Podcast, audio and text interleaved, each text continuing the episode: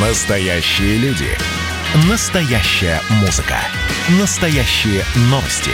Радио «Комсомольская правда». Радио про настоящее. 97,2 FM. эм. Взрослые люди. Тут-то Ларсон и Валентин Алфимов обсуждают, советуют и хулиганят в прямом эфире. Продолжаем разговор. Да, друзья, это все еще мы с вами, еще весь целый час в прямом эфире. Надеюсь, вам э, с нами так же интересно, как и нам с вами. Какие страсти вклянут, Валь, слушай. Да. Домработницы, няни, господи помилуй. Какие-то вообще просто э, криминальные, какой-то криминальный сериал Я на слышу, бытовой почве. я слышу иронию в твоих словах, в твоей интонации. Слышу, как будто ты ерничаешь немножко. Нет, я, конечно же, возмущена тем, что 7 миллионов рублей ушло на нянь и домработниц. Но теперь, по крайней мере, некоторые следственные органы знают, сколько это стоит, э, сколько стоит труд женщины на благо общества. Но нет, конечно же, конечно, я против всяких криминальных... Там еще водитель был, давай Схем. его вычеркнем оттуда. Да, ну Сомневаюсь, нет, что у ну, него просто- водитель был женщиной. Просто очень... э, Нет, да я... Но платила-то ему она. Я имею в виду, как тяжело женщине, которая работает, ну, вы- выстроить свою домашнюю жизнь. Няни, домработницы, и на все на это еще и денег надо какое-то огромное количество зарабатывать. Вот Слушай, ну там, там сумма ущерба 7 миллионов рублей. Елки-палки. Да, Ради... ну, Что-то как-то многовато. Р- Ну, многовато, но ради 7 миллионов рублей, не знаю, попасть под, э, под суд и под угрозу того, что можно присесть, не знаю, по-моему, это не самый умный поступок. Ну, я, я очень, как-то, не знаю, меня, знаешь, как-то вот по-женски отозвалось сочувствием. Но я, я надеюсь, что, может быть, э, и ничего и не произойдет. Все-таки только же проверка началась. Ну, возместит, возместит ущерб, и тогда чисто теоретически, возможно, ничего не будет. Да, с должности, конечно, снимут, ну, потому что после такого работать, ну, наверное, не получится. Вот. Ну, по-моему, по вот этим экономическим преступлениям, если возмещаешь ущерб, то все нормально. Ну Вот. да, ну просто понимаешь, э, э, безусловно, если там есть экономическое преступление, то ай-яй-яй, но чисто вот по-человечески я представила себе жизнь главы там женщины, главы района, да, у которой есть ребенок, и которой реально надо и няню, и домработницу, и водителя, и все это обеспечивать, и, и, в общем, как-то на это все зарабатывать.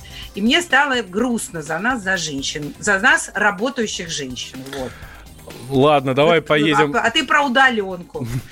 Давай Да, ну, конечно. Снова вернемся к работающим мужчинам. Да? э, к работающим мужчинам, да, которые вчера, которые вчера э, трудились в поте лица. Александр Лукашенко встретился с Сергеем Шойгу. Мы уже поднимали сегодня эту тему. Сергей Шойгу, министр обороны Российской Федерации, совершил официальный визит в Белоруссию, встретился с министром обороны Белоруссии, с э, президентом Белоруссии. Вот. И, э, ну, в общем, много до чего договорились, много всего интересного, много интересных новостей оттуда пришло вот с этой встречи. И вот Александр Лукашенко заявил Сергею Шойгу, что Россия может не сомневаться в надежности Белоруссии в плане обороны общего отечества от Бреста до Владивостока. Э, Вот. А еще говорят, что Россия и Белоруссия в октябре проведут совместные учения. Давайте сейчас услышим вот небольшой фрагмент как раз встречи Александра Лукашенко с Сергеем Шойгу. Я также президента России просил о некоторых типах вооружений. Ему сказал, что когда вы приедете, мы посмотрим реально, где нам что надо укрепить в плане союзного государства. Э, Мы готовы на это идти. И последние события показывают, что надо смелее идти и защищать э, интересы и белорусов, и россиян. Ну, так случилось, что в этом плане мы остались одни, но не самые слабые. Это, собственно, заявил Александр Лукашенко на встрече с министром обороны России Сергеем Шойгу. У нас на связи эксперт Ассоциации военных политологов, заведующий кафедрой политологии и социологии Российского экономического университета имени Плеханова Андрей Кошкин. Андрей Петрович, доброе утро. Доброе утро. Здравствуйте, Андрей Петрович. А скажите, пожалуйста, да, вот, вот, вот эта вот встреча и разговор о поставке новых вооружений и совместные учения, это ну, так- такая нормальная история для двух государств, которые там дружат, э, имеют общие планы на будущее? Или здесь есть ну, не- некий элемент такой демонстрации этой дружбы для, для всех, кто в ней мог сомневаться? Короче, показуха или по-настоящему? Да. По-настоящему. Это абсолютно все закономерно, прописано, спланировано заранее, все эти учения. Беда в том, что в силу разных обстоятельств, в том числе из-за локдауна э, как механизма противодействия коронавирусной инфекции, плюс определенные э, трудности были у Лукашенко во время выборов, все это отложило мероприятий из, из запланированных 130 э, мероприятий прошло только 30%. И сейчас поставлена задача министрам обороны Российской Федерации, давайте хотя бы 70% положенных мероприятий до конца года проведем. А какие-то еще могут быть мероприятия, кроме совместных учений, например, и поставок вооружений? Вы знаете, это э, серьезный сигнал для Запада о том, что э, все обязательства по Э, договорам и ОДКБ, и союзного государства выполняется как со стороны Белоруссии, так и Российской Федерации. Так что дополнительных сегодня, я думаю, даже не надо проводить. Мы не нагнетаем э, э, напряжение на европейском континенте. Мы просто-напросто э, даем понять, мы за стабилизацию и не позволим дестабилизировать э, э ситуацию прежде всего в Белоруссии, да и замашки, которые сегодня пытаются осуществить политические силы на Российскую Федерацию. Андрей Петрович, у всяких там оппозиционеров, и наших, и белорусских, изжога начинается, когда, ну, когда Шойгу едет в Белоруссию, потому что они уверены, во-первых, что мы сейчас туда введем войска и подавим абсолютно всех, ну, то есть, я не знаю, там э, наши военные будут э, там всех грабить, убивать, насиловать женщин, да, вот, но для, и, только для того, чтобы Лукашенко остался у власти. Это первое. А второе, что наши войска сейчас займут, собственно, все военные части и присоединят Беларусь к России? Это технологии информационного противостояния, технологии цветных революций. Они потерпели поражение в Беларуси, а ведь готовили порядка 10 лет они эти э, безобразия.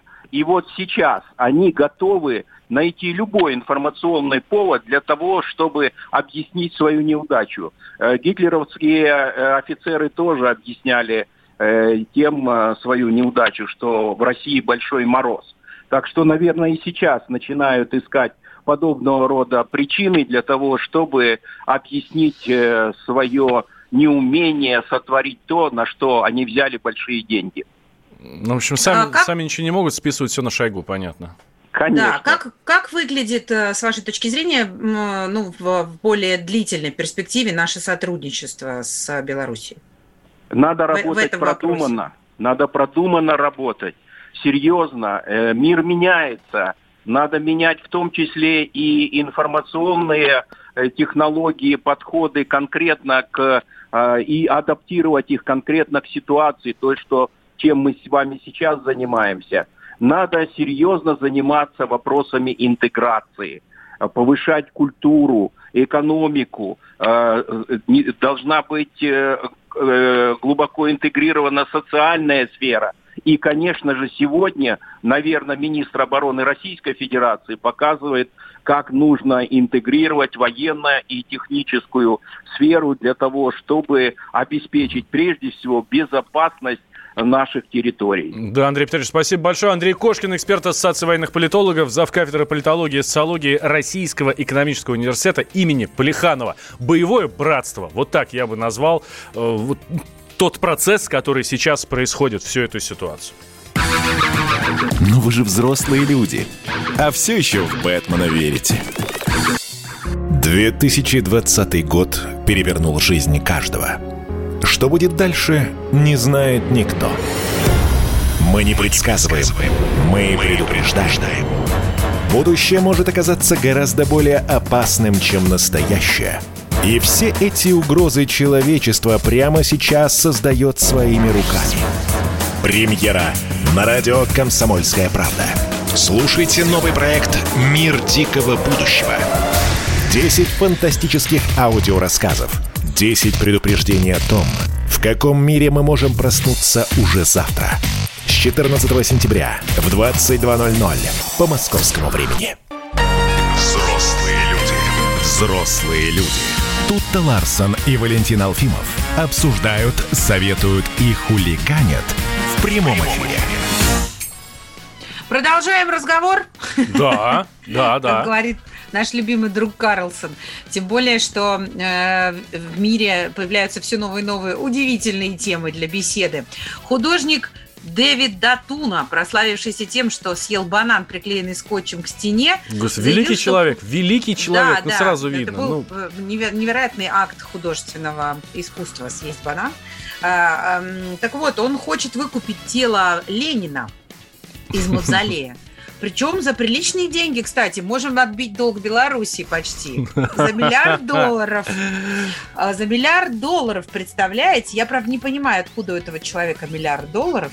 Ну, видимо... Соберет на краудфандинговой компании. Но э, другое дело, кто даст на тело Ленина миллиард долларов. Мне, честно говоря, это слабо представляется. Смотрите. Ну, самый, да, самое интересное это мотив, да? Этот месье считает, что граждане США устали от политики агрессивного капитализма, в рамках которой они вынуждены вынуждены всю жизнь выплачивать кредиты и не иметь свободного доступа к медицине. А смысл а, арт-объекта, который он хочет создать, а он хочет не просто тело Ленина выкупить и там, грубо говоря, делать с ним чего захочет, он его хочет купить и в Штатах поставить, соответственно, мавзолей. Новый мавзолей. И не знаю, может быть, он хочет выкупить тело Ленина прям с мавзолеем, чтобы он у нас на Красной площади не стоял. Нет, это еще 500 миллионов. Давайте уж с кредитом да разберемся окончательно. Вот. И а, ну, он хочет, значит, соответственно, построить в Штатах мавзолей, положить туда Ленина, вот, и, э, ну, смысл вот этого арт-объекта, это у нас историческая память, это у нас, ну, памятник архитектуры и истории и всего остального, а у них это будет арт-объект, вот.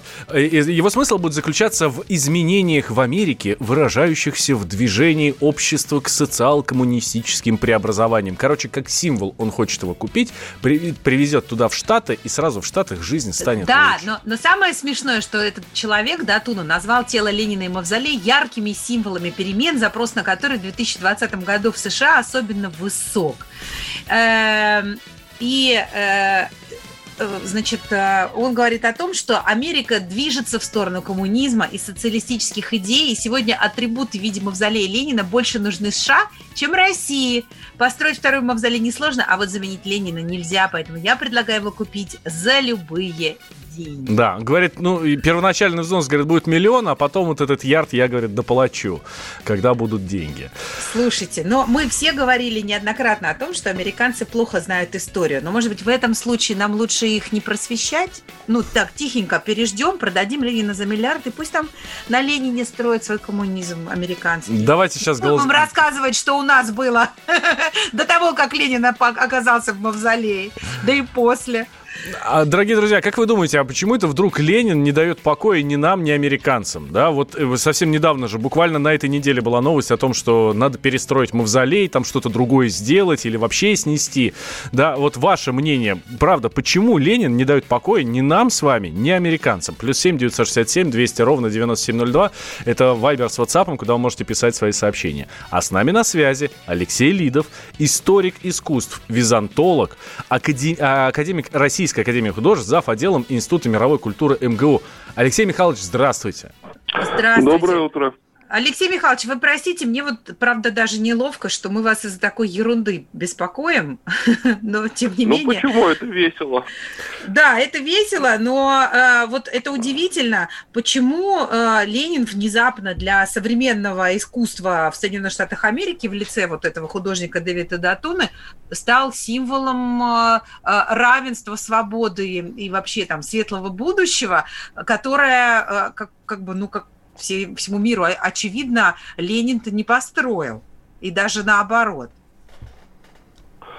А, ну, во-первых, я думаю, что дело даже не в самом Ленине, а просто в какой-то мегаизвестности, вокруг которой а, разные деятели, в том числе деятели, называющие себя художниками, танцуют разнообразные э, такие э, песни и пляски, да. А, и, собственно говоря, если те идеи, которые для многих воплощал Ленин там лет сто назад, э, соответственно, сейчас они уже, ну, как-то, так сказать, потеряли потеряли свою актуальность. Просто это слово, этот набор звуков, э, ну, знают практически все, да. Есть такой ограниченный список имен, которые для всех как бы что-то говорят. А, вот. И, э, собственно говоря, это и используется для разнообразных э, жестов и перформансов, которые, ну, становятся самоценными. И кто знал вообще и, и обсуждал абсолютно никому неизвестного как бы художника, по его самоименованию этого Дэвида Датуну. А вы, кстати, знали как эксперт? Нет, не знал. А, ну, собственно говоря, он прославился до того, как он э, предложил э, построить мавзолей Ленину в Нью-Йорке. Ну, прекрасно понимая, что ни Ленина ему никто не продаст, ни мавзолей он не, простоп, не построит. Да и денег таких у него нет. Ни миллиарда, ни миллиона. Это все, ну, чистая такая классическая афера и громкие слова. Но он нашел некий нерв. До этого он э, совершил акцию, которая, собственно, вошел в историю современного искусства, которая называется «Голодный художник», когда он съел э, банан, выставленный э, действительно Другим знаменитым художником Маурица Кателана, там ну, так сказать, банал, банан, прилепленный скотчем к стенке, он э, подошел его просто и съел, и назвал это акцией «Голодный художник». Но здесь они как бы э, автор оригинала и этого повтора, они стоят один другого, да? Но результат достигнут. Это оказалось таким точным попаданием на уровне жеста. И сейчас произошло то же самое с Лениным. Действительно, э, в Америке происходит то, что некоторые называют э, революцией. И кто-то говорит о том, что американцы повторяют э, путь, который Россия проделала чуть больше, чем сто лет назад. И, и социалистические, и коммунистические идеи вновь неожиданно в этом центре мирового капитализма оказались в большой моде. Вот. Ну и, соответственно, имя Ленина. И поэтому его, как бы, так сказать, талант и неординарность этого Датуна в том, что он э, прочувствовал правильный момент, когда угу. нужно, ну, так скажем, выстрелить, да? Вы Скажите, а почему, о чем мы так за, за Ленина-то держимся? Вот почему до сих пор мы его не перезахоронили? Почему у нас памятники до сих пор там в городе стоят? Меня ребенок периодически спрашивает, кто это. Я иногда м, подбираю слова, знаете, чтобы как-то ребенка не расстроить и, и историю, и, и, ну, с точки зрения истории не согрешить. Ну, вы знаете, можно находить какие-то разумные или псевдоразумные объяснения, говорить, что у нас до сих пор еще не вымерло поколение, для которого Ленин был ну, святыней, ну или, по крайней мере, для части. Но это все, по-моему, разговоры в пользу бедных, а то, что у нас происходит, мы ну, создаем у собственного народа Э, у российского общества ситуацию когнитивного диссонанса. Потому что, с одной стороны, э, по всей стране и, так сказать, в каждом маленьком поселке стоит обычно чудовищная по художественному качеству такая скульптура Ленина. А, да, с, друг, а с другой стороны, Ленин наше все. Да, спасибо большое. А с другой стороны, рядом строятся новые храмы. Угу. И да, как да, да, нормальному да. человеку в своем сознании э, совместить э, памятники человеку, говорившему, чем, э, чем больше убьем попов, тем лучше, и э, новые церкви, вот это просто разрушение сознания. Да, это, это такая социальная шизофрения. Спасибо большое. А, Алексей Лидов, историк искусства, изонтолог, академик Российской Академии Художеств, отдел Института мировой культуры МГУ, комментировал желание художника Дэвида Датуны купить тело Ленина. Ну, в общем, смотрите, просто один э, э, э американский грузин, а он грузинского, кстати, происхождения, вот этот Дэвид А-а-а. Датуна. Да, да, да, да, да, я сейчас посмотрел специально. Э, вот это один американский грузин решил хайпануть. И говорит, а, я куплю Ленина. И все. Елки-палки, работает. Представляешь, просто делаешь какое-то действие с именем Ленина, и все. И все. Ну, так... И ты, ты известен на весь мир. Но тебе же объяснил, уважаемый эксперт, что это и есть э, такая одна из форм современного искусства, когда ты ничего не нарисовал, ничего не, со, не создал даже материального никакого объекта, но ты создал некую волну, и это и есть перформанс. Как в, том, как в том фильме, э, о чем говорят мужчины. Я вот хожу по галерее и понять не могу. Вот мусор. Это что такое? Это мусор или это арт-объект мусор? И можно туда бросить еще там фантик от жвачки или нет? Так и здесь. Елки-палки, современное искусство. Какая же это интересная штука. Ничего не делаешь и прям прославляешься. Слушайте, Истинная ну, а русская я мечта. Бы, а Ленина я бы прям даром бы отдала. Да забирайте, пожалуйста. Ой-ой-ой-ой. все равно он бесполезен в своем нынешнем состоянии. Не читай, не читай наш, э, э, э не читай наш смс-портал ближайшие две недели, тут и Ларсен. Хотя, кстати, многие слушатели наши с тобой согласны.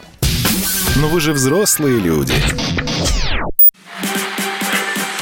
А вот о чем люди хотят поговорить, пусть они вам расскажут, о чем они хотят поговорить. Здравствуйте, товарищи! Страна Слушай.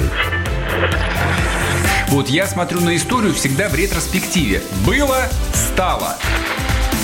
Существует человек, который поставил перед собой цель, да, и сделал то, что сегодня обсуждает весь мир. Комсомольская правда. Это радио. Взрослые люди. Взрослые люди. Тут-то Ларсон и Валентин Алфимов обсуждают, советуют и хулиганят – в прямом эфире. Ой, Продолжаем, да, друзья, общаться. Слушай, я вот по новости слушаю и удивилась, что, а, значит, новую игровую приставку выпускают с дисководом. Мне кажется, это такой вчерашний век. Неужели еще кого-то интересуют игры на дисках? Это же такой несовершенный носитель. Они царапаются, неудобно вставлять, вынимать. По-моему, уже все давным-давно в онлайн перешло. Я как-то не ожидала даже такой старомодности. Где же новейшие технологии? А, играешь, Валь, в приставку? Играешь? Нет, вот как раз я и хотел сказать, что я настолько не понимаю, как все это дело работает, что я, я не знаю, как включаются эти приставки даже. То есть это, это ну, настолько далеко старший, от меня. Потому что у тебя старший ребенок дочь. Ну, а у, меня еще, у меня еще и старший сын, которому 11 лет. У нас даже был разговор по этому поводу. Вот. Я им сказал, говорю, слушай, я тебе с огромным удовольствием куплю приставку, если у тебя будет две четверки в году. Да, э, э, в смысле, а остальные пятерки? Пятерки, нет, тройки, елки-палки. Ну, ну, конечно, пятерки. Тю. Ну и чего? И получилось у человека? Пока нет. Но мы стремимся. Ну вот в приставках а если будут можно все пятерки, игры то и онлайн, еще... просто непонятно, зачем доплачивать еще 5000 рублей за дисковод. Странно. Не знаю, ну, может, кто-то хочет послушать, не знаю, там, Михаила Шафутинского или Romantic Collection 98 -го года диск. На приставке? Ну, а почему? Ну, включил и слушаешь, все. Если только в какого-нибудь ежика Соника поиграть, это я еще ну, понимаю. Ну, может быть, может быть. Но, э, не, ну окей, я вообще я за то, чтобы новейшие технологии облегчали человеку жизнь, но есть некоторые области, в которых э, с новейшими технологиями э, я бы я бы была поосторожнее. И речь, конечно, в первую очередь идет, например, о, о медицине, о здоровье человека, а, э, в частности, о сфере репродукции. Так. Да, ну вы помните этот скандал с Эм, этими самыми с суррогатным материнством, когда погиб ребенок, потом э, выяснилось, что там а, была передержка, и э, из-за ковида не смогли забрать своих детей родители иностранцы, которые вроде бы как бы по всем а, законам а, Российской Федерации все правильно соблюли, ничего не нарушили, но тем не менее вообще вся эта ситуация вызвала широкий общественный резонанс относительно того, что, что такое вообще суррогатное материнство, и не запретить ли нам его в России России. И э, было очень много разных э, на эту тему дискуссий. В частности, в основном, конечно, речь шла о том, что, во-первых, э, законодательство у нас здесь очень зыбкое, непонятное и очень много пробелов и серых зон. А во-вторых, кому мы должны вынашивать наших детей, да, кто имеет право заказывать услуги суррогатного материнства в Российской Федерации. И вот эм, вице-спикер Госдумы Ирина Яровая в июле, в конце июля, говорила о том, что нужно такие внести изменения в законодательство о суррогатном материнстве, чтобы услугами суррогатных матерей россиянок могли бы пользоваться только граждане России, и, потому что Россия не должна быть страной-инкубатором суррогатного материнства для иностранцев. А Российская ассоциация репродукции человека против запрета суррогатного материнства для иностранцев выступила. Говорит, что это дискриминация, потому что э, нарушает Конституцию э, доступ к медпомощи в России для всех одинаков и должен регулироваться медицинскими показаниями. Ну, что вот смысл такой? Либо всем, либо никому. Вообще, ну да, но у меня тут взрывается мозг. Каким это боком вообще суррогатное материнство может считаться медпомощью? Не знаю, честно говоря, тоже не могу притянуть даже за уши. Может, нам да. наш эксперт поможет?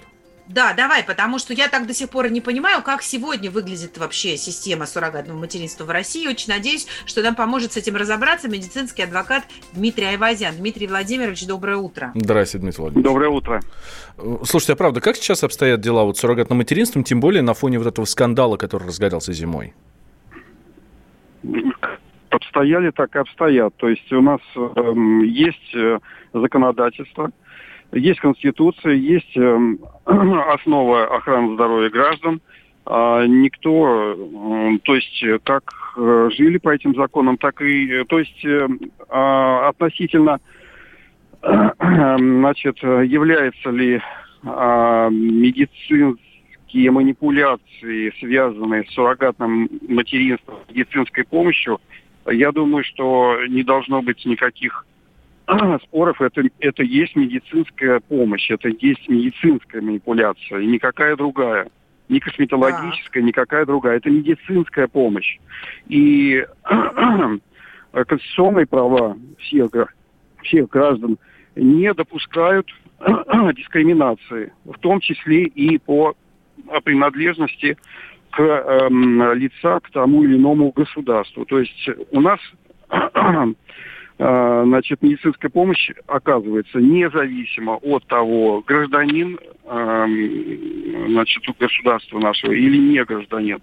Да, в этой связи возникает вопрос э, законодательного урегулирования. Да, семейное законодательство в этой связи, конечно, нужно э, корректировать. В частности, статья 47, да, то есть э, женщина, родившая ребенка, э, является матерью этого ребенка. Ну, в, в, в связи с этим, э, конечно, это положение нужно несколько корректировать. А как? А как? То есть мы теперь будем говорить, женщина, родившая ребенка, может являться, не может, может не являться матерью ребенка, да? А кем она Ну, если является? она, если она суррогатная мать, конечно, тогда уже вступают в действие а, договорные а, договор, договорные условия. То есть, если она значит, за денежную плату, э, значит, за плату, значит, выполняет работу, связанную с вынашиванием.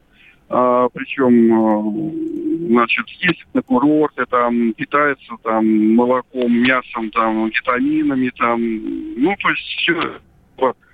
Но плод был Короче, хорошо себя чувствуют за счет э, своих заказчиков. Ну, естественно, конечно. Угу. Ну, подождите, это, хорошо. Это понятно, Мы... никак, да-да.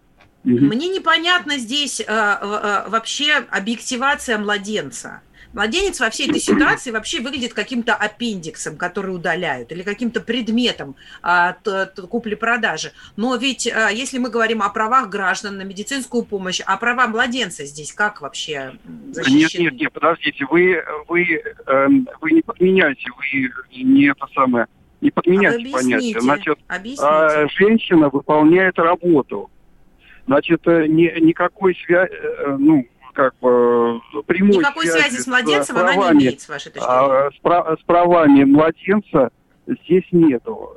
Младенец является, ну, так скажем, человеком, когда он, значит, первый вдох сделал. То есть в момент рождения он является человеком. Соответственно, у него появляются все права, связанные с человеком.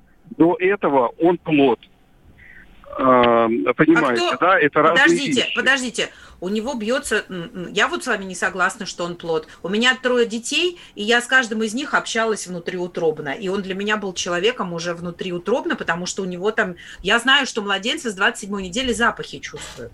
У них бьется сердце, у них там какая-то деятельность происходит. А, Но я с вами наверняка... общаюсь как адвокат, понимаете, как э, законник. Понятно, что а, а, разные люди. Понятно, что э, плод, а, ну, то есть и церковь у нас считает, что с момента зачатия и все остальное, и многие страны, соответственно, наделяют... Но по законам, которые человека. сведены у нас в государстве, да, да все да. не так.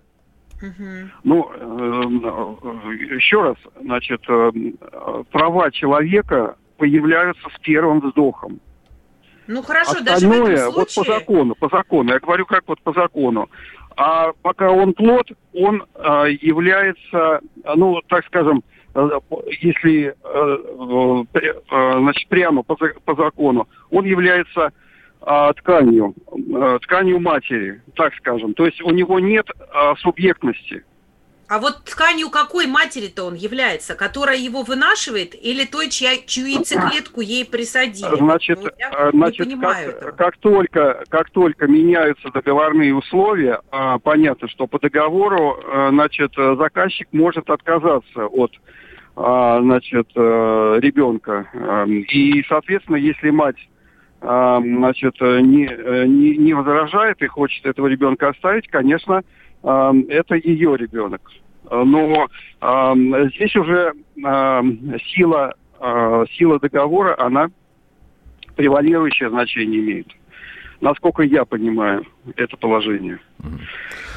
Превалирующее над всеми, а, так скажем, законы, в том числе и семейным ныне действующим семейным кодексом. Да, Дмитрий Владимирович, спасибо. Спасибо. Спасибо Больше большое. Ничего яснее не стало. И, честно говоря, да. все, что мы сейчас обсуждали, у меня просто волосы дыбом и мурашки по коже. Я понимаю, что таков закон, но обсуждать жизнь ребенка э, плода тканей, как хотите, в, так, в, такие, в такой лексике, я считаю просто... Ну, Слушай, ну в такой... Э, ну, э, в э, высшей э, степени недопустимо. Слушай, Тута, ну это юридический язык, ну ничего я ты поняла, не сделаешь. Я, у меня это нет не, это не отнош... к уважаемому адвокату. Да. Я говорю о том, как уродливо наше общество в принципе смотрит на эту ситуацию. Потому что здесь вообще ребенок, в принципе, он вообще не учитывается. Кто хочет, тот его и забирает. Чьей тканью его назовут, той тканью он и будет. У него нет прав, пока он не задышал. Извините, пожалуйста, но он живой человек, и вы решаете тот, тот, как ему прийти в этот мир – ну, не, не без его, а, а, собственно, вообще участия, да? Слушай, ну когда, а, когда даже любящие друг друга супруги делают ребенка, они тоже не спрашивают, хочет он появиться или нет. Они сами хотят, и он сам появляется. Ну, то есть ну... они сами хотят, и он появляется, потому что они так хотят. У него не спрашивают, ну, ну понимаешь? Ну, не знаю. Ладно, я думаю, что еще не раз мы будем с тобой на эту тему разговаривать. Вы же взрослые люди. Каждую субботу в 9 утра и каждое воскресенье в 8 вечера Михаил Антонов подводит музыкальные итоги недели. Вы голосуете за любимые песни, а мы ставим их в эфир. Хиты, раритеты, каверы, музыкальные новинки, интервью со звездами и песни от ведущего. Поднимались Иваны, ни свет, ни заря. Настоящий хит-парад на радио «Комсомольская правда». По субботам в 9 утра и в воскресенье в 8 вечера. Включайтесь. Коридоры власти возле которых нас встречает Дмитрий Смирнов, наш специальный корреспондент. То, что у нас много-много вопросов, мы хотим понять, что там происходит за этой тяжелой дверью, и только Дима нам в этом может помочь. Привет, Дима. Доброе утро. Привет. Какие новости? Канни Уэст опубликовал фото тренировки э, Путина под дзюдо. Да, я сейчас как раз смотрю на эту фотографию, да. И понять вообще не могу, что имел в виду этот парень. Невозможно, мне кажется. Тут нам нужна помощь квалифицированных психиатров. Чтобы понять в голове у кандидатов в президенты США, причем у любого да слушай, ну он э, таким образом э, вообще призывает слушать его новый диск, э, ну его новый альбом, э, восьмой сольный. Но я не очень поняла, да, на что он намекает, э, показывая нашего президента э, в своем твиттере. Но мне приятно, конечно, видеть. Э, э, это в так-то я в твиттер Кани Уэста не хожу. Да, ну, давай, давайте, я, заглянула. давайте я для наших слушателей объясню, что за фотография, э, что за фотографию тут парень выложил у себя в э, твиттере. Значит, белая стена, на белой стене маркером написано rule number one, то есть правило номер один. Потом под этой надписью фотография, где Владимир Путин задней подножкой или передней подножкой, ну, неважно совершенно, ну, бросает... Красиво как-то. Да, очень, бросает да. Э, тренера сборной России, насколько я понимаю, под дзюдо, вот, и у него это неплохо получается, а под этой фотографией, значит, надпись «Listen to me», ну, то есть «Слушайте меня». Что это? Что? Что? Ну, в общем, непонятно. Ладно.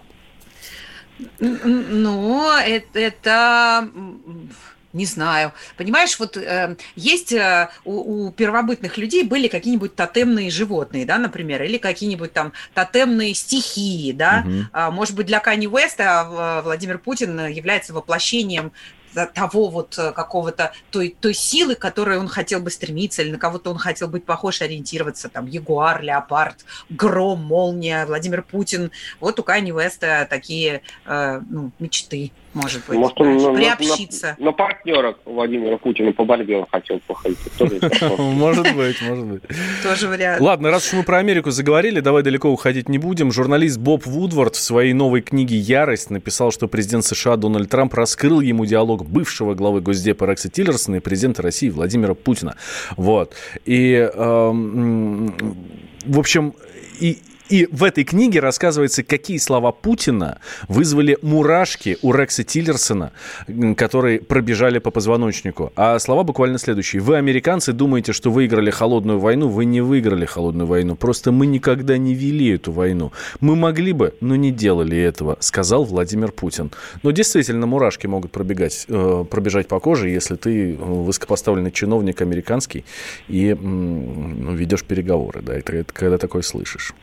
Дим, это тоже все предвыборная история, да? Слушай, а я вообще не, не знаю, к чему Рекс Тиллерсон вообще все это, все это затеял сейчас, наверное, все это просто а мне кажется... мельницу он льет воду. А мне вообще кажется, что это то же самое, то, звенья одной цепи, это то же самое, что и Канни Уэст сделал. Просто люди вдохновлены, и все. Ну вот э, Владимир Путин – это источник их вдохновения. И поэтому они, ни он им покоя не дает. А, может быть, почему а, Дим, главная новость, связанная с Владимиром Путиным, которая произошла накануне, по, на твой взгляд, на твой взгляд, экспертный. Да там немного. Новостей произошло, в общем-то. Он встретился с господином Миллером, и эта новость там была в том, что наконец-то забрежил свет в конце этого бесконечного вроде бы тоннеля, а, который называется газификация страны. Традиционная претензия в том, что вот продаем мы газ по всем толстым трубам на за границу, на запад и на восток, а внутри, понимаешь, топим валежником. Но вот газификация страны идет, тем не менее, да, трубы тянутся. Там была проблема в том, чтобы довести ее до конечного потребителя, потому что «Газпрому» провести трубу в любую область расплюнуть, а вот довести до конкретного дома, там была проблема, потому что там ответственны за это были там сначала региональные власти, потом вообще муниципалитеты, потом где-то на жителей перекладывают. То есть у тебя вот к деревне труба пришла, а в свой дом нет. Вот. И новостей было вообще, в принципе, две. То есть первое, это что казалось, что никогда это не кончится. Первое, что вот в этом году уже в 11 регионах России газификация завершится, то есть будет газифицировано вообще все, правда, не назвал мне какие регионы. Угу. Через 5 лет таких регионов будет 35, Э, целых уже, то есть почти половина, он там обозвучил планы на пятилетку. А другая новость в том, что теперь вот это вот последнее так называемое домохозяйство, последний километр, будет строить тоже «Газпром», то есть на кого будут перекладывать, то есть вот все в одни руки отдадут. Путин обещал проработать с правительством, вернее, поручить правительству проработать. И теперь понятно, кому будут все претензии. Потому что раньше они там пеняли друг на друга, а сейчас уже не на кого. Господин Миллер Слушай, все. А, а платить-то кому мы будем в итоге? Ну вот платить, я имею в виду за, за то, чтобы тебе газ провели. Васюкинцы ничего платить не будут. Васюкинцы будут только получать. В данном случае как бы проведение этого лежит на государстве, а вы платите только за потребленный газ. Вот как удобно. Да. И, соответственно, да, это, и так, такая схема теперь будет по всей стране, Дим, да? Ну, ты у себя вот дома, у тебя если газовая плита, ты что, платишь за трубу, что ли? Нет. Нет, ну сейчас-то нет, ну а когда дачу подключаешь? Ого-го. А когда дачу подключаешь... Надо там... почку продать, чтобы трубу себе провести. И не одну. Да. да. У кого сколько. Так, а, так чего? И сейчас все вот эти вот миллионы, которые раньше в ближайшем там Подмосковье, я помню, мы жили, когда дачу снимали под Звенигородом, там какие-то страшные цифры озвучивались. Да, ну так ты это вот на тебя перекладываешь, а сейчас это все перекладывается на Газпром, конечно. Угу. Обалдеть. Ну там частью, ну как бы оплачивают частью Газпром, частью региональные бюджеты, но тем не менее там это не жители, как раньше скидывались, да, чтобы довести вот эту проклятую трубу до нас тоже давайте. Ну, это удобно. Да. Представляете, как сейчас жаба давит тех, кто э, платил за газ миллионы рублей. Угу. Сочувствую, сочувствую. Но вообще это, конечно, хорошие новости. Спасибо. Да. Э, смотрю, что э, Владимир Путин поздравил премьера Индии Нарендру Моди с 70-летием. Да? Это такой достаточно стандартная, обязательная история. Да, день рождения, отправляется открытка. Правильно, Дим? Ну, вот всегда так делается, да. Людям, которыми, как сказано в этой телеграмме, теплые дружеские отношения, иногда Путин еще и звонит, вернее, всегда звонит. Я думаю, что сегодня он еще и Моди и позвонит там, чтобы поздравить лично. А подарки? Ну, я не знаю. Подарки-то. Индия далеко, до нее так сразу не дотянешься, а в ближайшее время я не знаю, где они встретятся. Будет у нас встреча в двадцаткой в очном формате в ноябре в Саудовской Аравии или нет? Может, пошлет помощью какого-нибудь голубя почтового. Угу. Ну, а так-то не принято, да, дарить подарки на такие юбилеи от, ну, от одного... Ну, ты знаешь, они дарятся, да, но там тоже при встрече. А так сказать, что вот на рендере я вам посылаю белого слона, такого, конечно, не бывает, или, по крайней мере, не афишируется. Редко узнаем, если только случайно. А, Дим, смотрю, что Пескову опять пришлось объяснять э, по поводу того, будет ли Путин делать прививку от коронавируса, что опять пытали его журналисты, да? Ну да, ну, на самом деле это актуальный такой вопрос, да, то есть злободневный, скажем так. И тут ответ в том, что Песков сам не знает. А сказать, что я не знаю, он не может. Поэтому отвечает, он изобрел себе вот такую формулировку, да, если и когда он это решит, он об этом сообщит. Ну, Если и когда. Красиво. Вот, да. Я рекомендую вам тоже взять. Вы когда заплатите за газ, если и когда я решила заплатить за газ, я вам об этом сообщу. Эх, если бы так было можно. Да, Дим, коротко по сегодняшнему дню. Сегодня есть что-то важное такое? Сегодня совещание с постоянными членами Совета Безопасности, и где-то тут у нас маячит э, вот это самое общение с вновь избранными губернаторами или переизбранными. Вот мы ждем его тоже. Угу. Хорошо, Дим, спасибо большое. Спасибо. Дмитрий Смирнов, специальный корреспондент «Комсомольской правды», был с нами на связи, наш провожатый в коридорах власти. Дим завтра к нам обязательно вернется. Да, и мы тоже вернемся к вам завтра с 8 утра до 10. Будем снова в прямом эфире задавать ваш день, э, создавать. И э, желаем вам сегодня чудесного дня, нескучного вечера. Берегите себя, будьте здоровы. Да, и слушайте комсомолку. Пока-пока. Собираю марки от чужих конвертов, отпускаю мысли так легко по ветру. Улетает время Тяжелей, но дольше. Я тебя не встречу Не увижу больше Не сама, но Ой, ты